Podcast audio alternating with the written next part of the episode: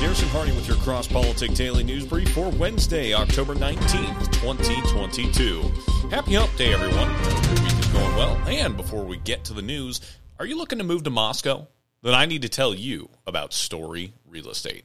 Home, it's where you build your legacy, where traditions are started, seeds are planted, meals are shared, and stories are told. Home is where you prepare to go out into the world Finding the home that's perfect for your family, that's a big job. Story Real Estate is Moscow's top real estate team. They give people real estate advice all over the country, family, uh, family homes, investments, land, new construction, or commercial. They know real estate. If you've thought about a move to Moscow or anywhere in the country, reach out to get connected with story uh, a story real estate agent. Wherever you're going, they can help guide you home. Visit storyrealestate.com for more information. That's storyrealestate.com Proud sponsor of Cross Politic. Now in the news, the CDC will vote Thursday to permanently shield Pfizer and Moderna from COVID vaccine injury liability. A CDC committee will convene this week and likely vote Thursday to deliver permanent legal indemnity to Pfizer and Moderna through the process of adding the drug company's um, mRNA injections to the child and adolescent immunization schedules. By adding the shots to the childhood schedule, the CDC's Advisory Committee on Immunization Practices, ACIP, will transfer liability for vaccine injuries to the federal government's National Vaccine Injury Compensation Program, VICP, allowing the Pfizer and Moderna to finally bring an FDA approved shot to the market without opening itself up to lawsuits. Moreover, Moreover, it will act as another windfall for companies that have already brought in hundreds of billions of dollars in revenue by requiring these vaccinations for children who attend public schools. In March 2020, the federal government invoked the uh, PREP Act, which gave Pfizer and Moderna a tort liability shield due to the declared public health emergency, which the government is reportedly going to revoke in early 2023. The company's emergency use authorization shots have since been protected by the federal government through this 2005 congressional action. A draft agenda published by the CDC shows that it will be on the schedule for Wednesday and Thursday's meetings. The Health Resources and Services Administration has clarified what needs to happen for a vaccine to become liability free. For a vaccine to be con- covered, the Centers for for Disease Control and Prevention must recommend the category of vaccine for routine administration to children or pregnant women, and it must be subject to an excise tax by federal law. The dossier has reported extensively on the coordinated effort by Big Pharma and the Biden administration to delay the rollout of an FDA approved COVID vaccine, with legal experts suspecting the process is in place to protect Pfizer and Moderna from legal liability from vaccine injuries. Once described as the cure to the coronavirus, the novel mRNA shots have resulted in catastrophic failure with a side effect profile exponentially higher than advertised. Thanks to fraudulent, deceptive marketing campaign assisted by top federal officials and high profile pharmaceutical executives, the drug makers and federal government convinced millions of Americans to take shots that were much more dangerous, especially for young men, and much less effective than advertised. Over the course of COVID mania, Pfizer and Moderna have raked in hundreds of billions of dollars in liability free dollars, enriching their executives and board members beyond their wildest dreams. Thanks to Big Pharma's successful regulatory capture of government health and corrupt bureaucrats' willing compliance, it looks like mRNA drug cartel will be completely off the hook when it comes to compensating the countless Americans who were harmed by their junk products. Elsewhere, President Joe Biden, let's talk about the economy, plans to release even more barrels of oil from the federal government's strategic reserves to keep gas prices low before midterm elections. Biden's latest decision marks more than 200 million barrels set for release in less than two years as president, more than all pre- previous presidents combined, according to the Wall Street Journal. Despite Biden's historic oil releases to bring down the cost of gasoline, the OPEC plus nations announced their decision in October to cut oil production by 2 million barrels a day. The president expressed his disappointment with OPEC and Saudi Arabia's decision, despite administration officials working behind the scenes urging them to delay their cuts until after midterm elections. Biden recently campaigned in California, where gas prices are nearly $7 a gallon.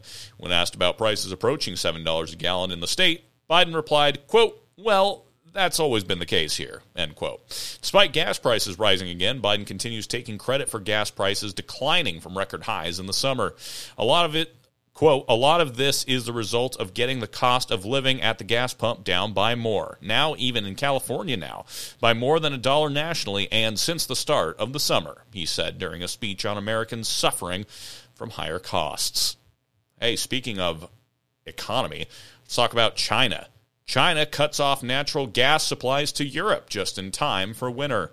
Communist China has told state owned energy importing companies to cease sending natural gas supplies to European nations already facing a catastrophic winter. According to Bloomberg, the Chinese Communist Party's National Development and Reform Commission also told the state owned energy giants CNOOC, PetroChina, and Sinopec to halt shipments of liquefied natural, natural gas to foreign buyers in Europe and Asia. China scooped up excess Russian gas since the war in Ukraine as Europe faces an unprecedented energy crisis. The communist nation has managed to build up in excess of liquefied natural gas amid lockdowns to comply with Beijing's zero COVID agenda, as Russia reduced shipments to the European Union because of the bloc's support of Ukraine and sanctions on Moscow. China began reselling the surplus LNG cargo to the EU at inflated prices. According to estimates, some 4 million tons of liquid natural gas was resold by China, with accounts for approximately 7% of Europe's imports during the same period.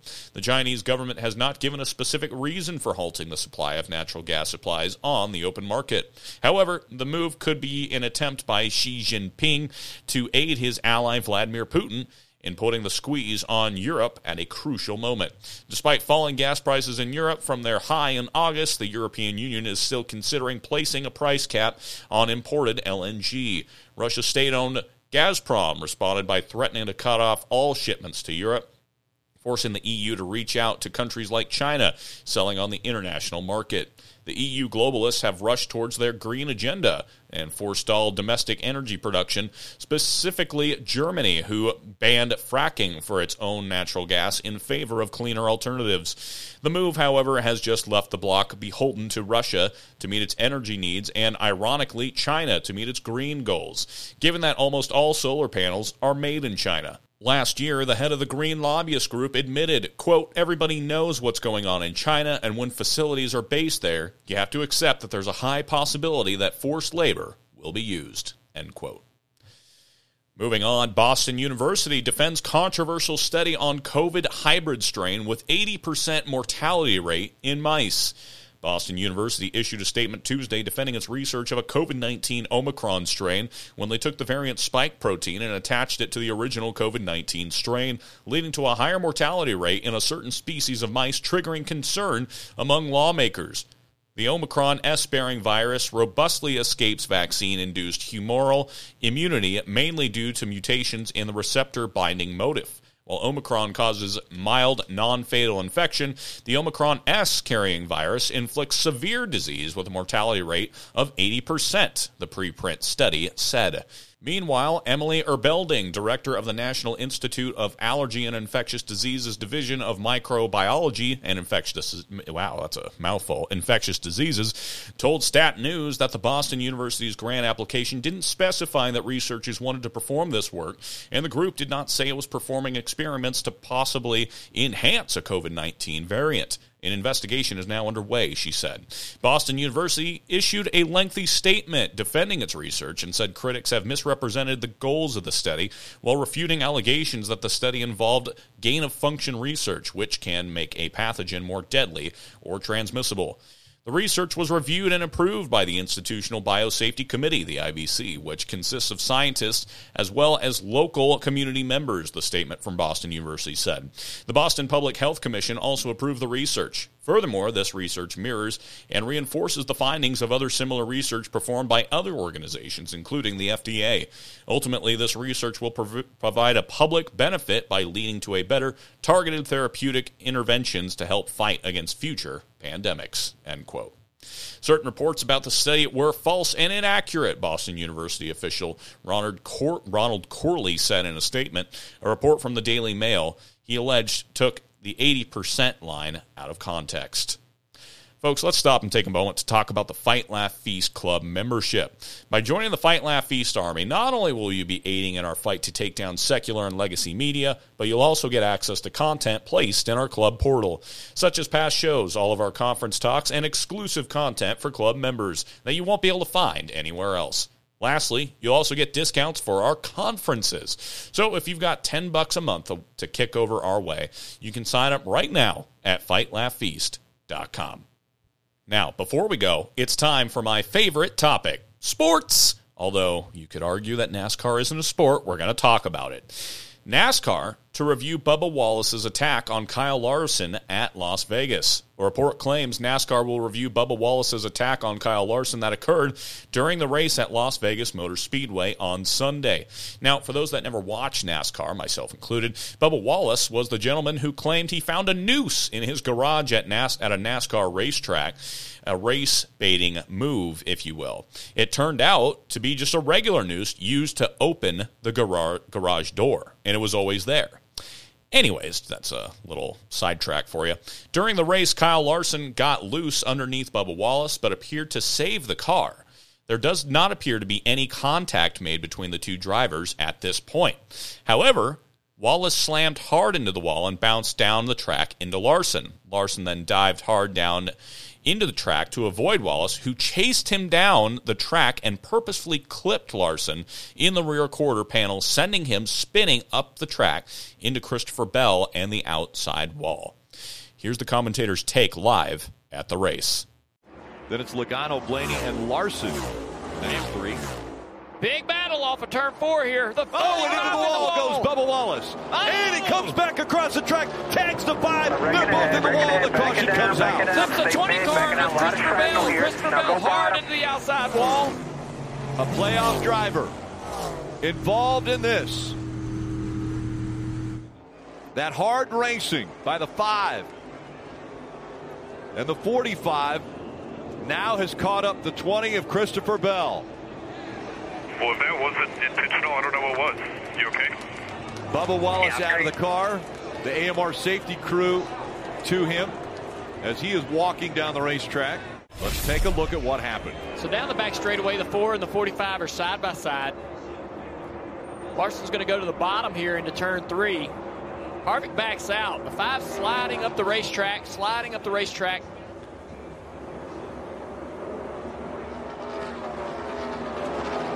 Bubba just feels like that the five didn't give him much room, as much room as he would have liked to come off of that corner. They're chasing him up the track here. Yeah, Larson's got him in a bad spot right there and gets him in the wall. Then they go down the front straightaway, and it just looks like to me Bubba hangs a left to retaliate. And I got a problem with that. You're going as fast as they're going, and you hang a guy in the right rear quarter panel, that is exceptionally dangerous. That's racing right there, Larson's fault stay for up, sure. Stay up, stay up, stay up. Stay middle, stay middle. Takes out Christopher Bell. That's exceptionally dangerous move. The shot the five takes to the driver's door on the front straightaway is vicious. I mean, it's a it's a hit. Yeah, I just I just can't I, I just can't. That's not right. I mean, Kyle Larson clearly messed up and got Bubba in the wall that's on Larson. But a retaliation in the right rear quarter panel on a mile and a half racetrack, that is exceptionally dangerous. If that is indeed what happened, slamming into a fellow driver at high speeds, that is a despicable move by Bubba Wallace. And hey, that's probably the kind of person he is.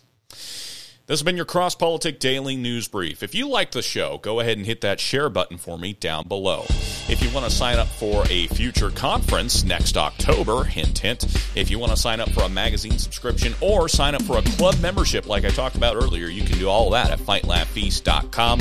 And if you want to send me an email regarding a news story you found, uh, ask about our conferences, or sign up to become a corporate partner here at Cross Politic, email me at garrison at fightlaughfeast.com. For Cross Politic News, I'm Garrison Harding. Have a great day, and Lord bless.